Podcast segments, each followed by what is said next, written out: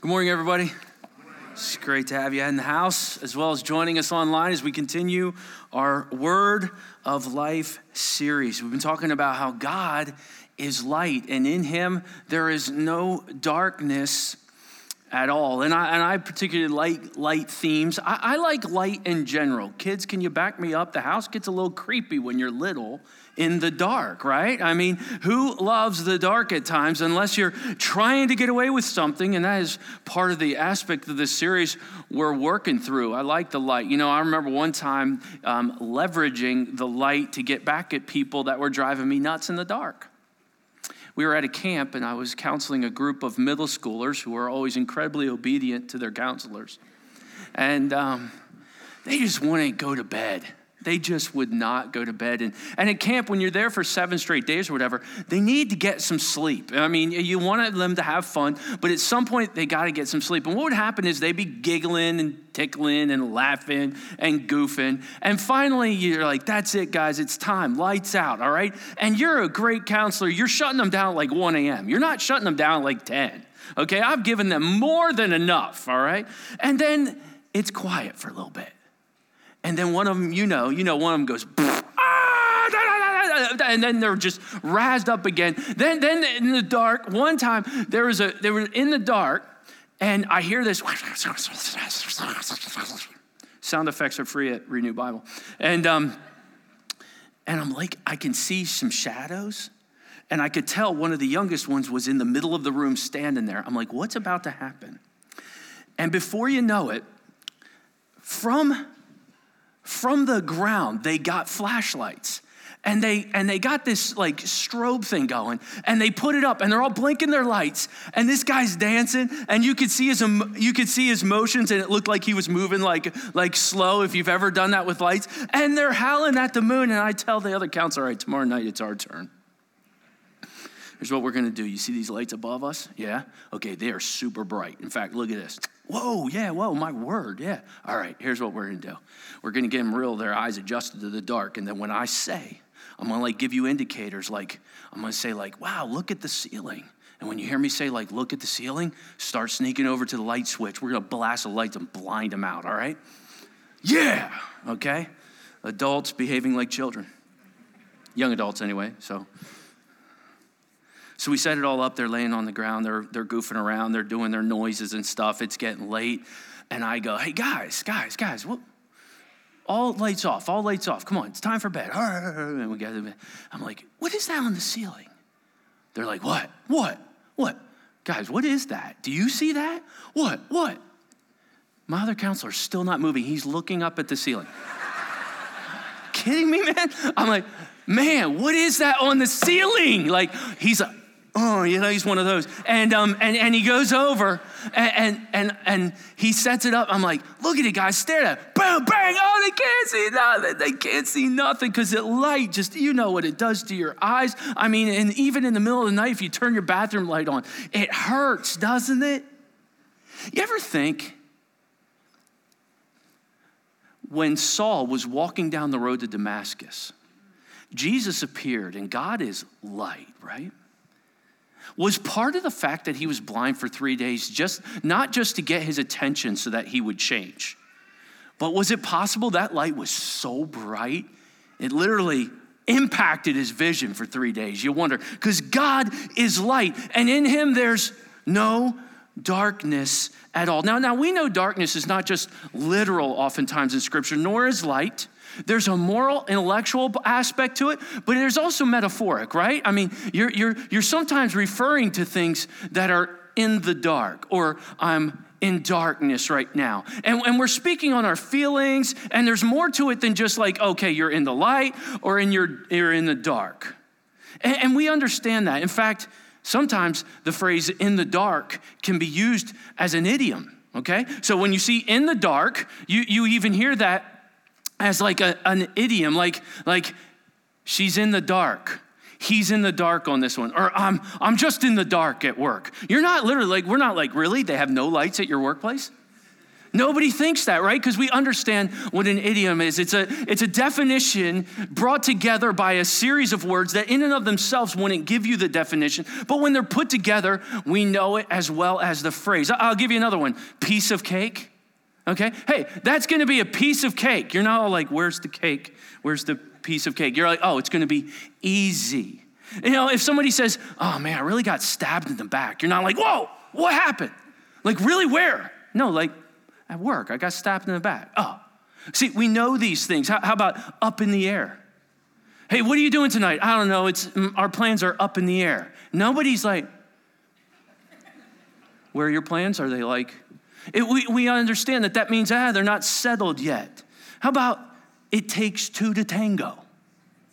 We know that phrase, right? In the dark is also one. And, and, and sometimes it happens in relationships. Sometimes people have a close, intimate relationship.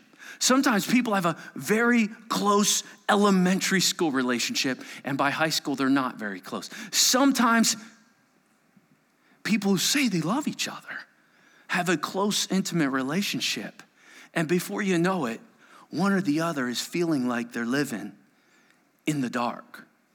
Now, now, nobody in the room thinks, oh, oh, they don't have the lights on in the room.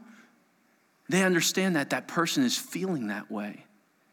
In fact, our counseling center will talk about how ladies will sometimes come in and say, I feel like I'm in the dark in this relationship. And then phrases like this come out I feel like I don't even know him anymore. I don't even know him. I mean, you're like, what are you talking about? You're married to him. You've been spending all these days with him. You live in the same house. I feel like I don't even know him anymore. He's changed. He's different. He's not who I thought he was. He's not who he was. And then you can talk to the other spouse and you can hear, I'm in the dark. I mean, you know her. She shut me out. She shut me out years ago. I'm still sitting here, but she shut me out. And you know what? I just don't even know. I mean, I don't love her anymore. You don't love her anymore? I don't, I don't even know if I ever did.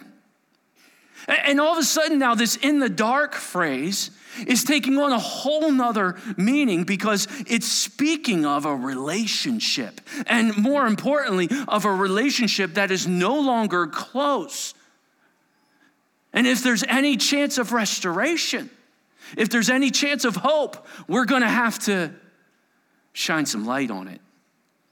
And so today, we're going to call this message Word of Life, and we're going to call it Knowing You.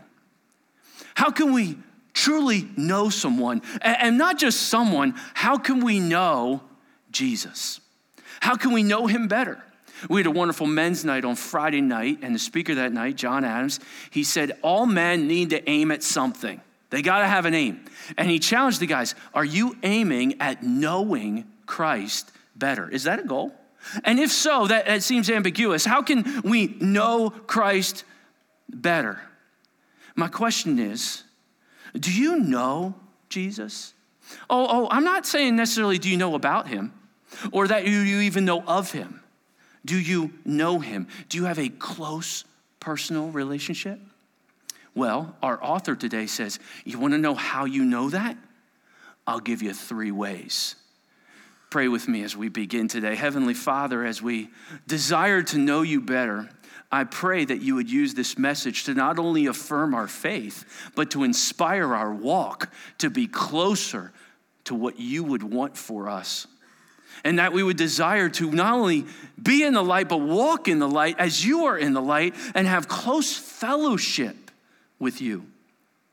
I pray that's a desire for everyone in the room. And if not so far, I pray by the time they walk out of here, that they will feel more affirmed in their faith for having visited this book of the Bible.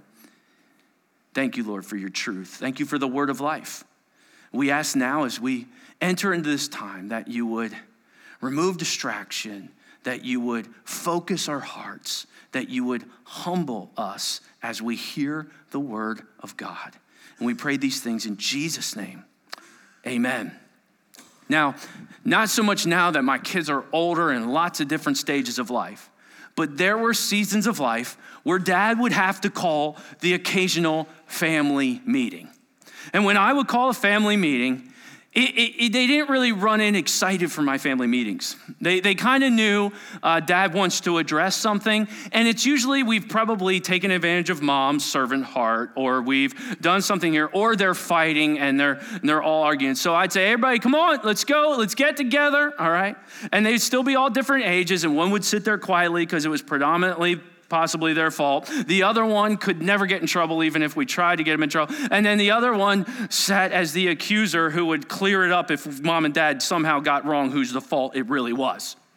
And, and, so we gather around and I say, hey guys, this is what's up. And, and, you know what? These family meetings can occur and, and, and people all have their own dynamics. But one of the things they would hear me say is, hey, hey, Hellers, don't do that. I'm not, I'm not, what about our neighbors? That's your neighbors. You know, my friend's allowed to. That's fine. Hellers, we're not doing that. And they would understand that this is kind of like dad isn't telling us we're out of the family if we don't. Dad's saying, this is how we do this. This is how we live out. And dad's setting the kind of patriarchal tone that this is a family dynamic that's important to dad, it's important to mom. We're not living it right now, and I want it addressed.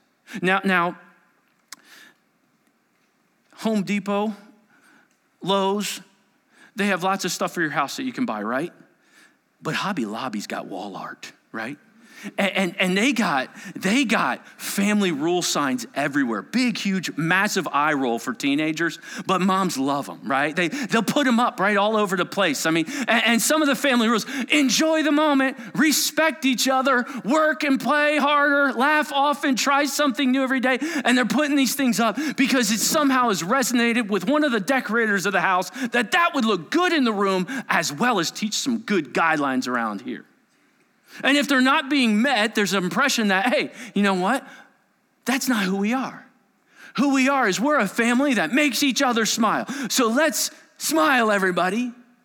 And it's kind of forced, it's kind of not always true. John's concern in the text we're reading today is he want to gather around all his spiritual kids. Not necessarily, not necessarily all his children, but he wants to gather them into a family meeting. Last week, we saw the heart of John when he said, Listen, understand something. My little children, my beloved ones, there's people out there who are going to say some things. And there's a lot of people with lip service. And I want you to understand if we say these things, then you need to know the truth. And he targeted three last week, didn't he? He said, if we say we have fellowship, but we walk in darkness, we lie and we don't practice the truth. If we say we have no sin, we deceive ourselves and the truth's not in us. If we say we have not sinned ever, we make him a liar and his word is not in us. Why does he have to do this?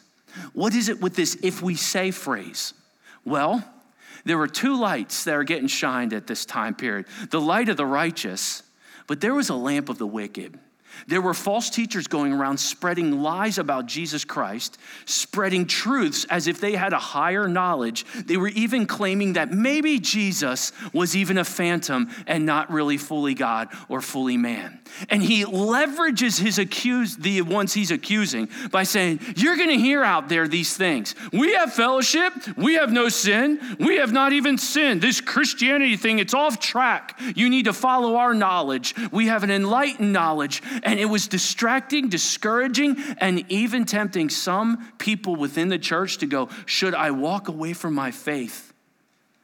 Proverbs talks about how sometimes there's a true light and there's a fake light.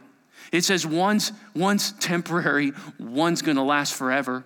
It, it, it's this proverb, it says this the light of the righteous, it shines brightly. Oh, but the lamp of the wicked, it'll be snuffed out. Make no mistake, the world offers some lights. And they appear for a little while. They say, hey, this will numb the pain. Hey, this will take some away the darkness. But anybody who's ever dabbled in the darkness or dabbled in the false light knows it's only temporary. You wake up the next day, and there you still are. You go to bed at night by yourself and you still cry. Oh, the opinions are loud and the comments are strong on media, but the heart is broke because it's in the dark. John says, We don't want anything to do with the dark. We want to be the true light that we are. We're children of righteousness. We're children of God, and we cannot allow these false teachers to lie to us. And he says, Family meeting. What? Family meeting. Gather around and listen to my letter. They didn't have photocopiers at the time. He's writing this letter. He's saying, I'm writing to you. And he says who his audience is. He just labels them. He says this My little children. I'm writing these things so that you may not sin. But if anyone does sin, we do have an advocate with the Father. That's Jesus Christ the righteous.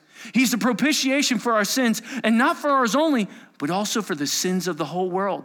We looked at this last ver- this verse last week, and we talked about how when we're in the light, as children of God, when we're in the light, we have an advocate, Jesus Christ, standing right next to us, going, we're together. I'm with him. Why is it important to have an advocate?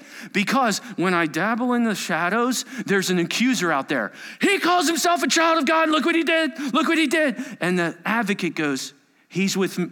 Father, he's with me. He's with me. Ah, he's a sinner. He's a child of God. He made a mistake. Confess your sin. He's faithful and just to forgive. God, Lord, forgive me of my sin. This one's with me. Go away. The accuser comes all the time, especially if we dabble in the shadows. We get him in our head sometimes, where his voice, John says, family meeting, chill children, gather around. And, and what's neat is that's the diminutive form of the word children, little children. What do I mean by that? The diminutive form of the word, the, the name bird, okay, is birdie. So if you were like, hey, there's a bird, or if you were like, oh, there's my birdie, I'm thinking, okay, you got a close relationship with this birdie, okay? Stay with me. If you go, there's my dad, or if you go, daddy, there's a relationship almost comment. He leverages that. He says, my little children.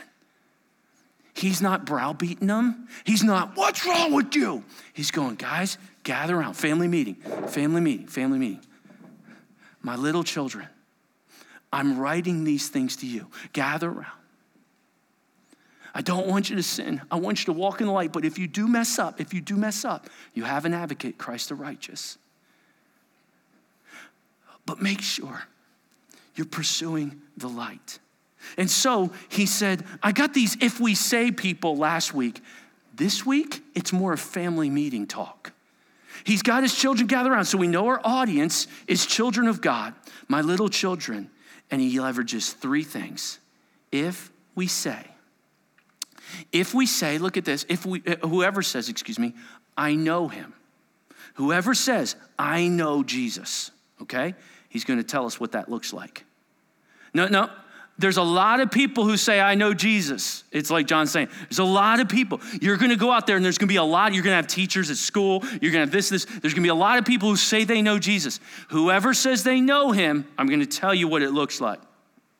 And then he says this whoever says he abides in him, okay? Whoever says he abides, John leverages one of his favorite words for salvation, abides here. And then he says, and whoever says he is in the light, this is what it's gonna look like. I hope you're curious. Because if this is true of you, then you know that not only are you in the light, but you have a close, intimate relationship with God. Why? Because he's gonna define it. He's going to affirm this is what it looks like when you know Jesus and he's in you and you're abiding in him. Okay, so let, us hear it. He starts out. It's verse three. He says this, and by this we know. We don't wonder.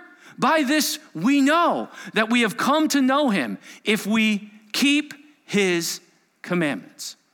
Whoever says, I know him, oh, I know, oh, I know Jesus. Do you know Jesus? Oh, I know Jesus, but does not keep his commandments, He's a liar, and the truth is not in him. Now, now, some people are a little repellent to how black and white John is. But keep in mind, John is an older man now, and he frankly doesn't really seem to care. This is how it is. I don't care what the person says. If this is how it looks, then that's the reality. He, he says a few words I think we should key in on. What does it mean to know? I, I, uh, do I know him? Do you know about him? Do you know of him? But he gives us another word that I think helps us understand the relationship even more. He uses the word keep.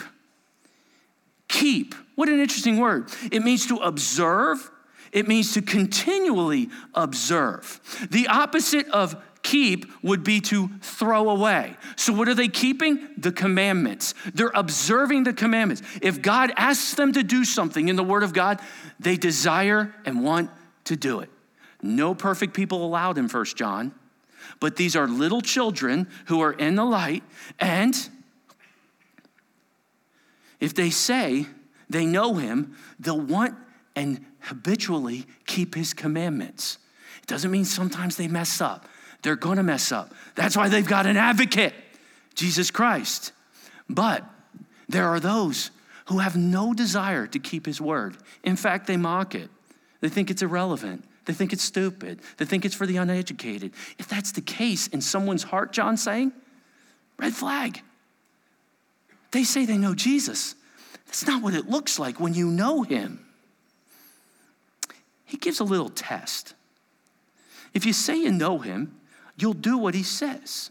It's almost like the actions will prove that there's been heart change. Not that the actions bring the heart change, that's a works-based salvation, but that the actions, they'll come from a heart that's changed. So, so I got a test for you. If you can see the screens, if you're listening on podcast, I got a little girl walking up a, a trail in between some trees. Could I ask the audience, if you're capable of seeing it, um, what kind of trees are these? I'm hearing a lot of the word apples. How do you know they're apple trees? Because of the tree's fruit. Okay, okay. So when you look at trees, you go, oh, clearly that's an apple tree. Why? Because you saw the fruit. John goes, now you're tracking with me. In fact, scripture doubles down on that through the mouth of Jesus Christ. He says this in Matthew 7 Beware of false prophets who come in disguised as harmless sheep, but are really vicious wolves. He says this you can identify them how? How? By what they say? By whether they have a Bible in their hands? No, no, you can identify them by their fruit. That is, by the way they act. Can you pick grapes from thorn bushes or figs from thistles? A good tree produces good fruit, and a bad tree produces bad fruit. A good tree can't produce bad fruit, and a bad tree can't produce good fruit. So every tree that does not produce fruit is chopped down and thrown in the fire. Yes, just as you can identify a tree by its fruit, so you can identify people by their actions. Is that to say you're to be walking around going, oh, they're clearly not saved? It's not for you to judge. However, if there's a false teacher spreading lies about Jesus, oh, there might be some truth mixed in. But the reality is, their actions, they will not desire to do what God says.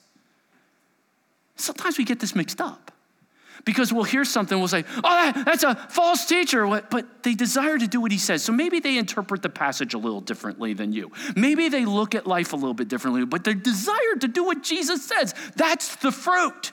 That's the fruit. And he dares down, he says, By this we know him. That we have come to know him if we keep his commandments. Whoever says, I know him, but does not keep his commandments. Little children, that person's lying to you. This is how we know. We're going to do what Scripture tells us to do if we're little children. That's how we know Him.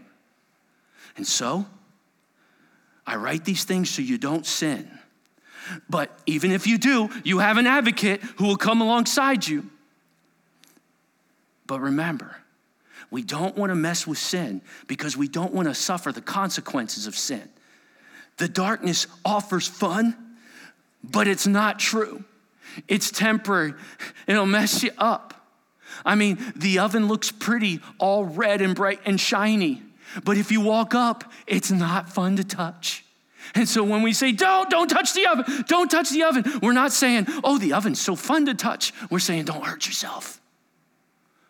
If we know him, we'll keep his commandments. But this no, it's amazing. This no is so deep. This no, this knowledge is so deep that the relationship brings obedience. I mean, how well do you have to know somebody that you obey him? This, this know seems to be a little bit more than know about him. This know seems to be a little bit more like, oh, yeah, I've heard of him. So, how can we say we know him?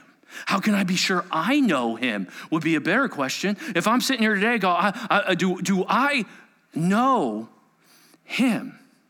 And you think, you go, how will I know? What would John say to me? And you think, oh, back, you go back to chapter one. I know how you know someone.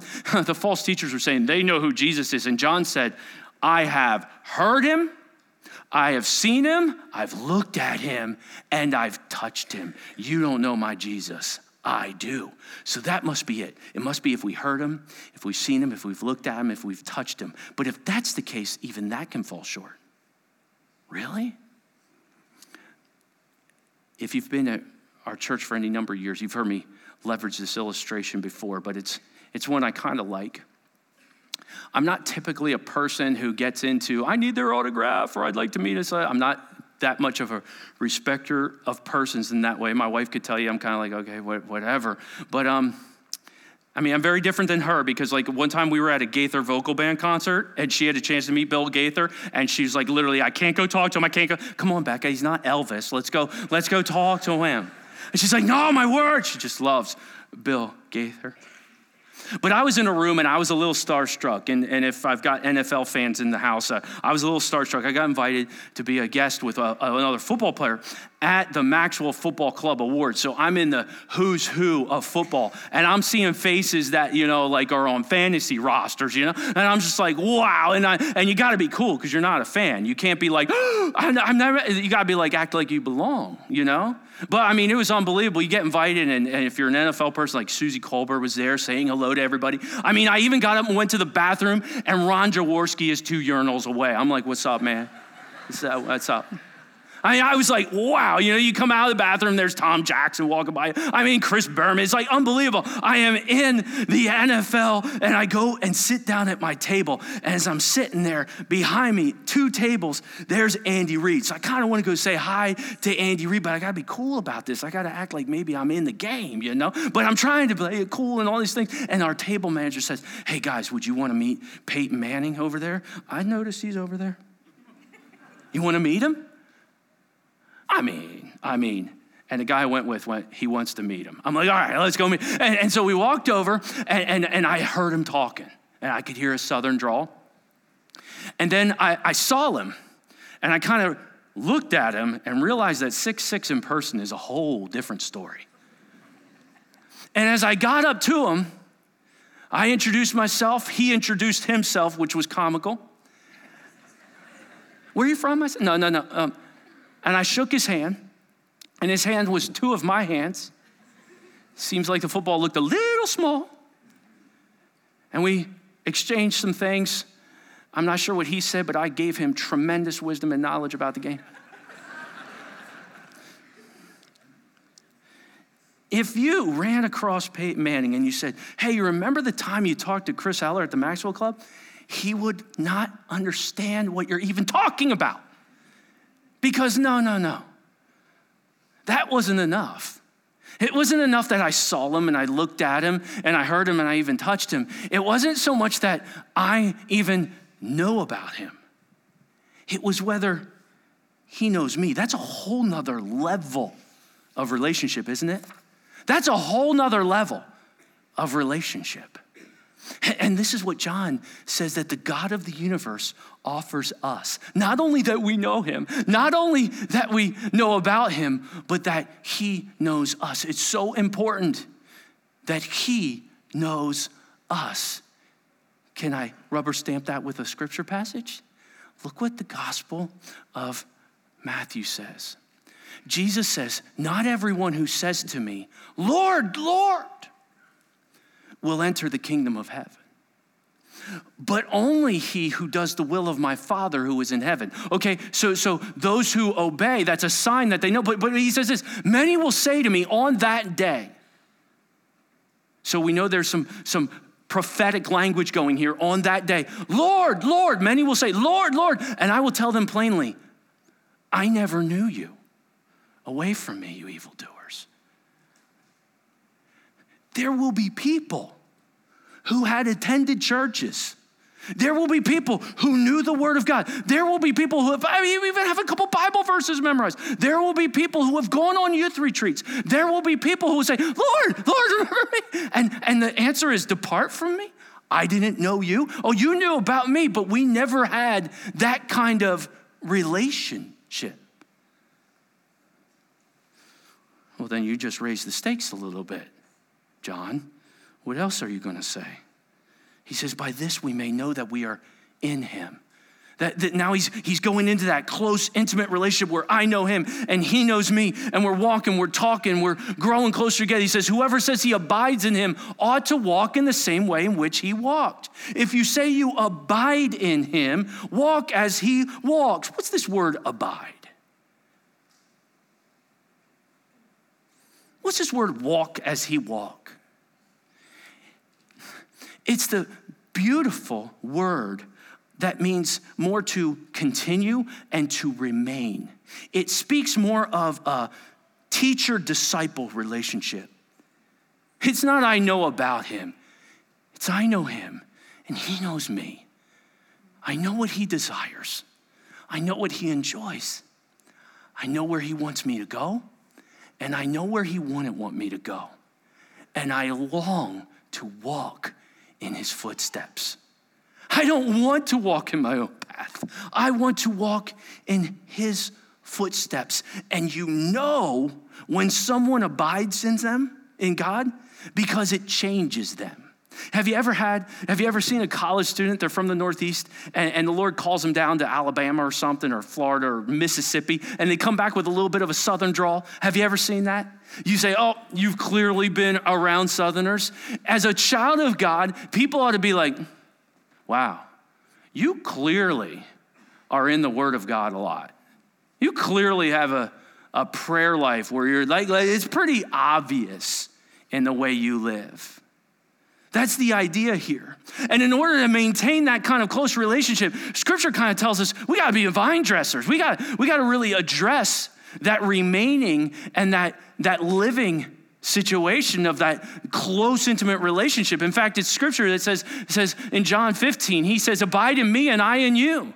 As the branch cannot bear fruit by itself unless it abides in the vine. I mean, you're not going to be able to just, I'm going to go produce fruit. No, you can't produce fruit unless you abide in the vine. Neither can you unless you abide in me. I'm the vine and you are the branches. Whoever abides in me and I in him, he it is that bears much fruit. For apart from me, you can't do anything. I can't do anything? You can't do anything. And John leverages this whole idea of abiding and he says, Listen, by this we may know that we are in him. Whoever says, I abide in him, ought to walk in the same way he walked. They're, they're practicing, they're living, they're enjoying things that God would want. He's saying, look, the actions reveal the truth of the relationship. And it's almost like, it's like, guys, just listen, listen, let me call you another name. Beloved, beloved. I'm writing you. I'm writing you, family, my spiritual children. I'm writing you not a new commandment, but an old commandment that you had from the beginning. The old commandment is the word that you have heard.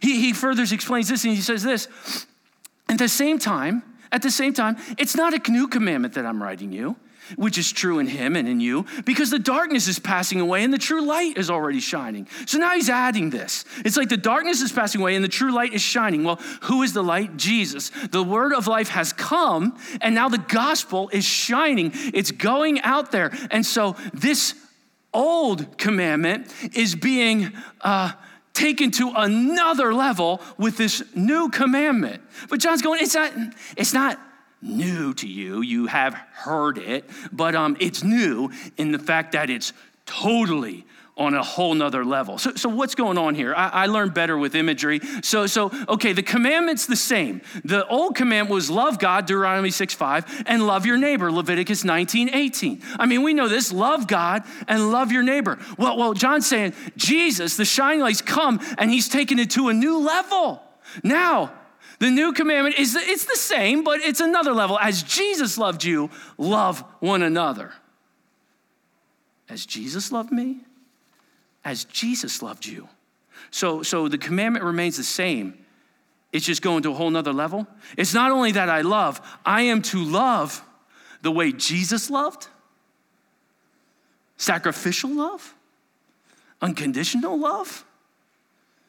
I mean, I like to love people that I like to love, and the people I hate, I don't like to love.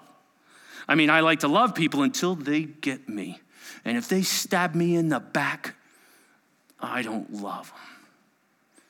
I, I, mean, I like to love, but it takes two to tango. So, so, so don't think that this is just going to be one way. See, we have a, a, a definition of love that isn't at this level, but Jesus comes along and takes it to a whole nother level, there was a marble stone that a crafter named D'Antonio worked on and worked on, but he couldn't find anything more that he could do with this. He grew frustrated with it and he said, I can do nothing more with it. But uh, another sculptor came along and took it to a whole nother level and took the exact same stone and took it to a level they hadn't seen before. And that sculpture is the famous David sculpture by Michelangelo.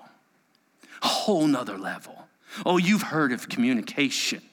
But then Alexander Graham Bell came along and took it to a whole nother level. You heard about how basketball was done, and then Michael Jordan came along and took it to a whole nother level. This is a whole nother level. So describe this new commandment. Well, we can find Jesus talking about it in the Gospel of John. He says this A new commandment I give to you that you love one another. Jesus, that's not a new commandment. You told us in the Old Testament, oh, but it's another level.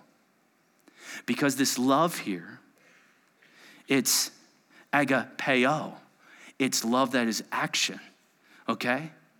More than just more than just what you would think of as a noun, it's now an action. It's love is doing something. There's a verb aspect to it now. Brother, a new commandment I give you that you love one another. And then he says this just as I have loved you, you also are to love one another. Do you see what he says there? Are you following that? As I loved you, I want you to walk and love and follow in my footsteps. The way I love, I want you to love. Do you understand what this means? He's saying, I don't want you to take your cues from the bachelorette. I don't want you to take your cues from the afternoon soap opera. I don't want you to take your cues from the nightly news about what love is. I'm your cue. Just as I loved you, love one another. The world's gonna offer a lot of fake lights that call it love, but you look to me to get your cue on how to love. By this, everyone will know that you are my disciples if you love one another. You heard love God, love your neighbor. I'm telling you, love God and love one another here in the body of Christ sacrificially. Love one another with a servant's heart. Love one another that even if they do you wrong, seek to forgive them. Love one another even when they disappoint you. You don't shut them out. You don't say you're dead to me. Keep loving. It's a love that pursues, it's a love of action. I mean, I don't know how good a marriage counselor Jesus would have been because he would have bypassed our feelings at times. And for that woman who sits down and says, I, I just don't feel like I know him.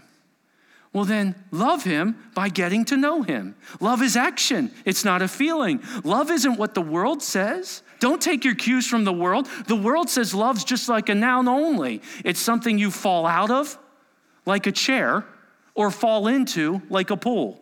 I'm so in love. It's a feeling. Love is action. Go get to know him more, and maybe you'll learn to know him more. If you don't shut him out, if you do seek to know him. And then you may, he may even sit down with a guy and say, say who says, I, I, I just don't feel like I love her anymore. Well, take the feel word out and love her. What do you mean? Um, what does love do? Um, love is patient, whether it feels like it or not. Love is sacrificial, whether it feels like it or not. Um, love is forgiving, even at times when the other person doesn't offer it back. I mean, love in verb form. And, and, we, we struggle with this. Like, how can a noun, verb, like, like, like, how do you take something that was a noun and, and it's still a noun, but it's also a verb? Well, we do this all the time on our computers. Google is a search engine, right? That's a noun, right? It's search engine, Google. But we go and make it a verb, right? We go, I Googled that. What? Yeah, I Googled it. Okay. So you took something that's like Google and you Googled it. So you made it a verb. Jesus is doing something very similar with love. You know love? Yeah, go do it. But I'm not feeling it. Yeah, yeah, that's the feelings part. Do it and let the feelings follow. That's what love. This is that love that, that is unconditional and, and, it, and it grows and it builds. But the world wants to come in and redefine love. And John says, whoever says he's in the light and hates his brother is still in darkness. You got somebody walking around claiming to be in the light, yeah, and they hate their brothers and sisters in Jesus Christ? Yeah, okay. Whoever loves his brother abides in the light, and him then there, there's no cause for stumbling. But whoever hates his brother, he's in the darkness and walks in the darkness and does not know where he is going because the darkness has blinded his eyes. Children of God, if you're in the light, don't mess around with the darkness of bitterness. Don't mess around with the darkness of unforgiveness. Don't mess around with the darkness of judgmentalism. You'll stumble around. Get in the light. It's safe in there. It's Jesus Christ. You can love like him. We all desperately love to be loved. This love word, it's a wonderful word to hear said of you. But I know we live in a society where people are dying for someone to say, I love you, but it's often a fake love. Young parents, if there's one thing I would encourage you to establish in your house, make it incredibly common to say, I love you. Don't let pride sneak into your hallways. For you'll find them in their 20s and 30s, and I love you is still not a part of your family tree. I would encourage you, if that's the case, break that Thanksgiving, get some I love yous, even if it's awkward. Do it anyway. Because no one doesn't like to hear, I love you. And if you're a father of a little girl, let me really help you out. If she doesn't hear it from you, dad, she's want to hear it from somebody. In fact, it'll make her desire to hear it even more. And dad, if she can learn to trust your arms, if she can learn to trust your words, I love you, sweetheart, she will be less inclined to find it in all the dark places. Because dad said, I love you in the light. Maybe I love you has gotten awkward in your marriage. Make that stop today. Pastor Chris told me I'm supposed to say, I love you. That's a great start. Blame it on me. But say, I love you. I, I, love, I love the verse in scripture that says, outdo one another in showing honor. Husbands and wives, you want to restore some intimacy in your relationship? Take this as a launching pad to go, I'm to say I love you more than you say it to me. Oh, yeah? Watch this. I'll tell you what, if you go for a season in your marriage where you're forgetting to do this, the other spouse might think, What do you want or need? Don't let the enemy win. The enemy's trying to divide your marriages. He wants you to never say, I love you. He doesn't want close intimacy. Would you like to annoy him? Would you like to drive the devil a little bit crazy in anger? Say, I love you. Do you know what that does for children, even if they make fun of you? I love you to your spouse. They will most likely say it to theirs. And young people, can I give you a, a little secret? Parents, don't listen. You have no idea what it means to have your children say, I love you. You have no idea. And you have no idea what it means to your mom. None. It means everything. And so, when her birthday comes and dad goes, Would you just sign the stupid card already? That doesn't happen, right? Don't forget to text your mom, okay? Maybe you be a game changer and show love. You say, I don't know, I'm just not lovey type. Well, don't get all silly with it. Let's just talk about love being in action. I, I, mean, we're all studying now emotional EQ when you walk in the room, understanding your self awareness. Well, what's your love quotient? I mean, how loving are you? You're being called by the Word of God to love your brothers and sisters in Christ. The same love, mom, you have for your child, John calls you to love you people at church who are Christians the same way. Whoa. Whoa. Stand up for them if somebody talks bad about them. Come to their side when they're hurting. Step up and encourage them. I mean, we're called to love one another. That's what, that's what our Savior calls us to do. But are we that loving? Fritz Ridenour writes on First John. He, he, talks about a love quotient. I took some of his things, a little love test. You know what? Love enjoys seeing others do well.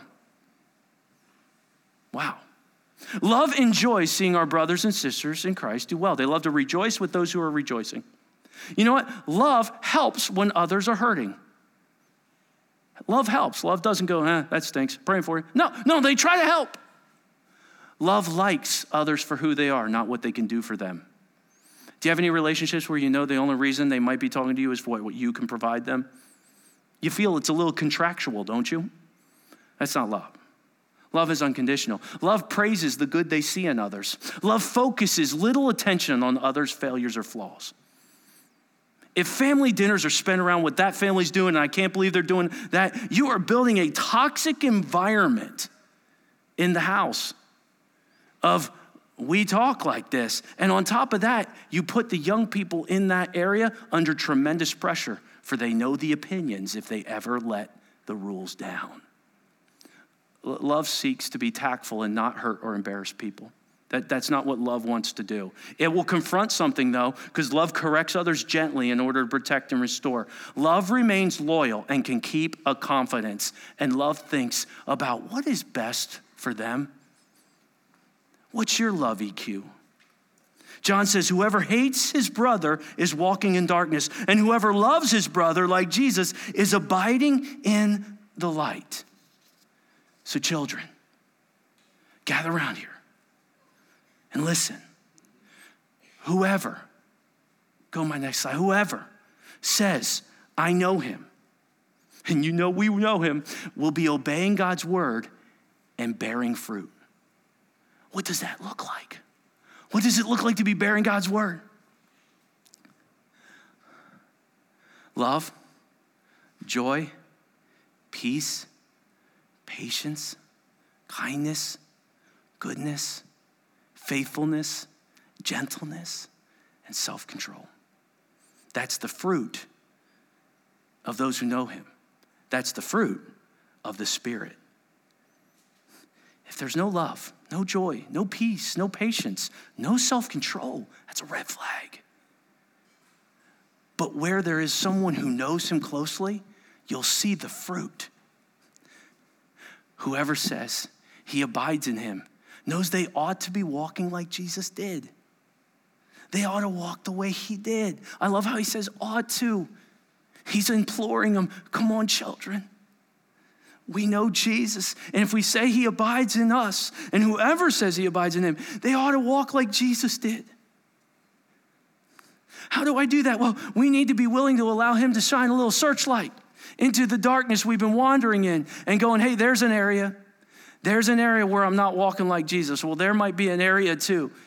Search me, O God, and know my heart, and see if there be any wicked way in me. Bring the light. Bring the light. Search it. I don't want to be in the dark. And then, and then, whoever says he is in the light will love their brother and sister. Like the world? We don't take our cues from there. Like Christ.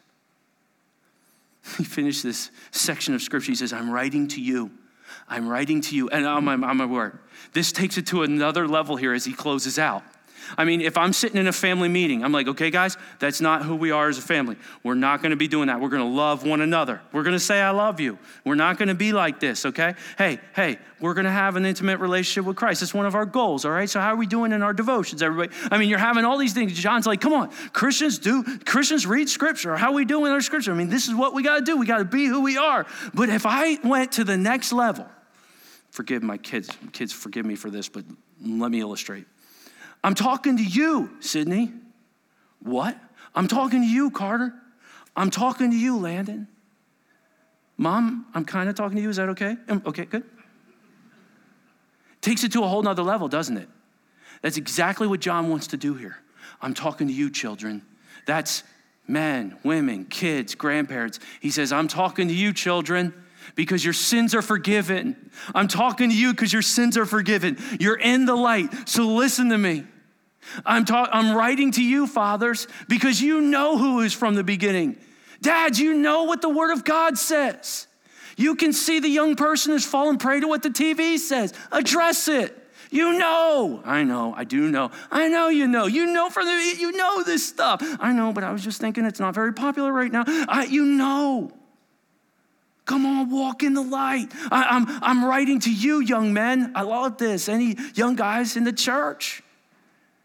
John's like, I got a special call for young guys. Come on, because you've overcome the evil one. You don't have to fall prey to the lust and the darkness. You have overcome. Stay in the light. And P.S., you're not in the dark if you think you're alone. If you're a child of the God, He's doing it with you. He's with you. He's while you're clicking on anything, He's with you.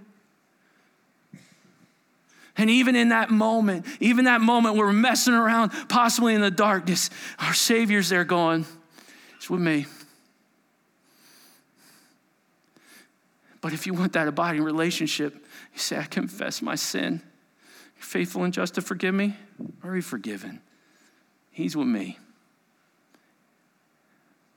I'm writing to you, children, because you know the Father. I'm writing to you, fathers, because you know him who is from the beginning. And I write to you, young men, because you're strong and the word of God abides in you and you've overcome the evil one. So let's live out who we are. This is how our family does this. I, I, I like this summary. I, I, borrowed some of it from um, Chuck Swindoll's great book on this, this whole book, but I like this. Hey, kids, remember, in this family, we don't mess with sin. Knowing that if we do, we're going to suffer. I've adapted some of the language. We try not to foul up, but if we do, we know Jesus is on our side. We know our actions tell the truth, not our words.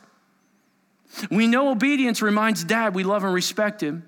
We look to follow Jesus as our example. We know in this family we love our brothers and sisters like Christ. And in this family, we want to walk in the light. Scripture says, put on the armor of light. Not only be in the light, but walk in the light. There's armor, there's safety when you can see where you're going. But whoever hates his brother is in darkness and he stumbles. He doesn't see certain things because he doesn't have the light. He's saying, Keep the light on, keep that light on, walk in the light. There's armor in that light. Not only you in the light as a child of God, but you walk in the light. And at times you let the shining light of Jesus go into the dark and say, Where am I not loving the way I should? Where, where am I not walking the way I should? Search me, oh God. This is the heartbeat. This is the desire. When you know Him, He knows you. Will Jesus say to you, Do I know you? I hope not. I hope on that day you cry, Lord, Lord, and He says your name. How can you know? Well, John's been giving us affirmation. I told you I'd give you 21 some over the series. Here's, here's some from last week. He said this You know, Jesus, do I know you? You know, you know me, God, because children of God walk in the light. Children of God have fellowship with Christians. That's what they do. Children of God admit they have sinned.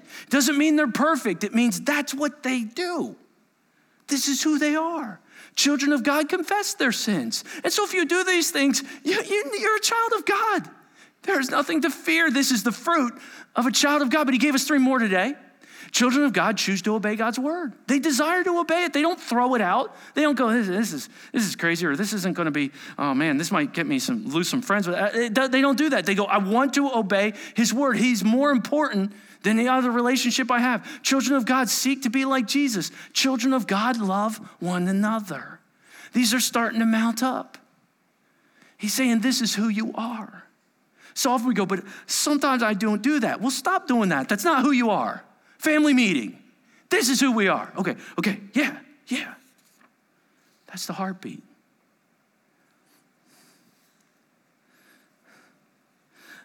Love is action. And the greatest action that was ever taken was by Jesus, who, while you were yet sinner, that's the kind of love he's asking us to copy. While you were yet a sinner, he died for you. He moved first. For God so loved the world, he gave his only begotten Son, that whoever, not whoever says, now whoever believes in him should not perish, but have everlasting life. Many will say on that day, Lord, Lord, let that not be you. Scripture talks about a snatching away in the book of First Thessalonians. It's, uh, it's taken from a Latin word. Its root word means rapturo or rapture. I truly believe there will be a time when Jesus will come and meet his children in the air at this rapture. And then the years to come will be a tribulation like the earth has never seen where God's wrath is poured out on sinful man. And the reality is, because the Bible hasn't failed me yet and it's proven true over and over. The reality is, when that rapture happens, believers are called out of here. There may be some who attended this church, who came to our camps, who came to day camp, who were at youth ministries, who went on retreats, who will be banging on that door looking for Pastor Chris.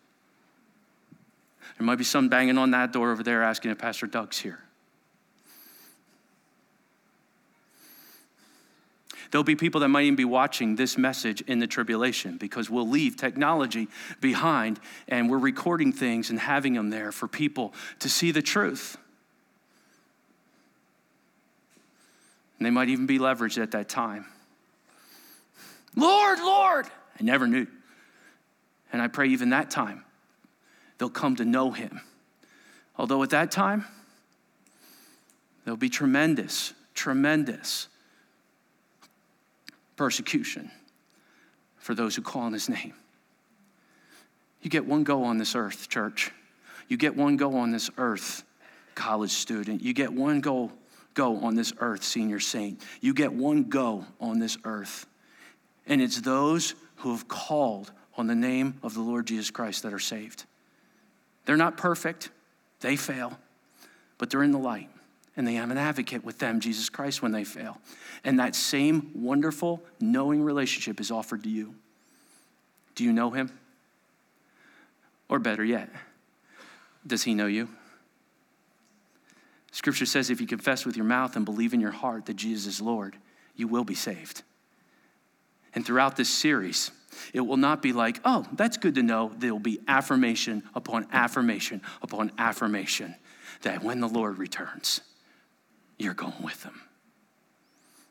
If you'd like that, with heads out and eyes closed, would you pray with me? Lord, I'm sitting in this room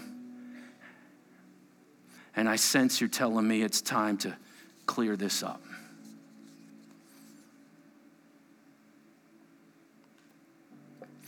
Lord, if there's anybody in here today I pray that they would not walk out these doors without calling on the name of Jesus. It's a wonderful light. And everything this world offers is temporary, it will be snuffed out. It's enjoyable for a moment, uh, but the addiction calls us right back the next day. It's enjoyable for a moment, but the ramifications are often brokenness, bitterness, and defeat. You shine that light even into the darkest room.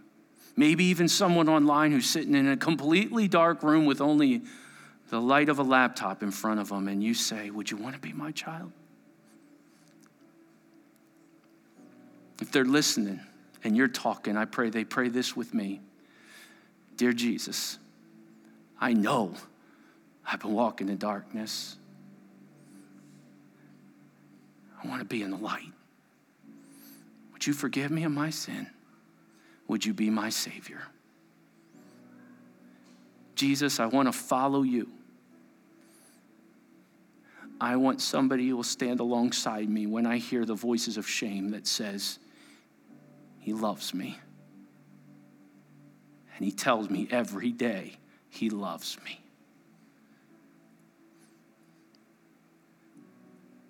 I ask you to be my Savior today. Heavenly Father, for whoever prayed that prayer, I pray every time the word is preached, the word goes out. It would be as if they're hearing you say, even if they've never heard it from a human being in their life, may they hear you say, I love you.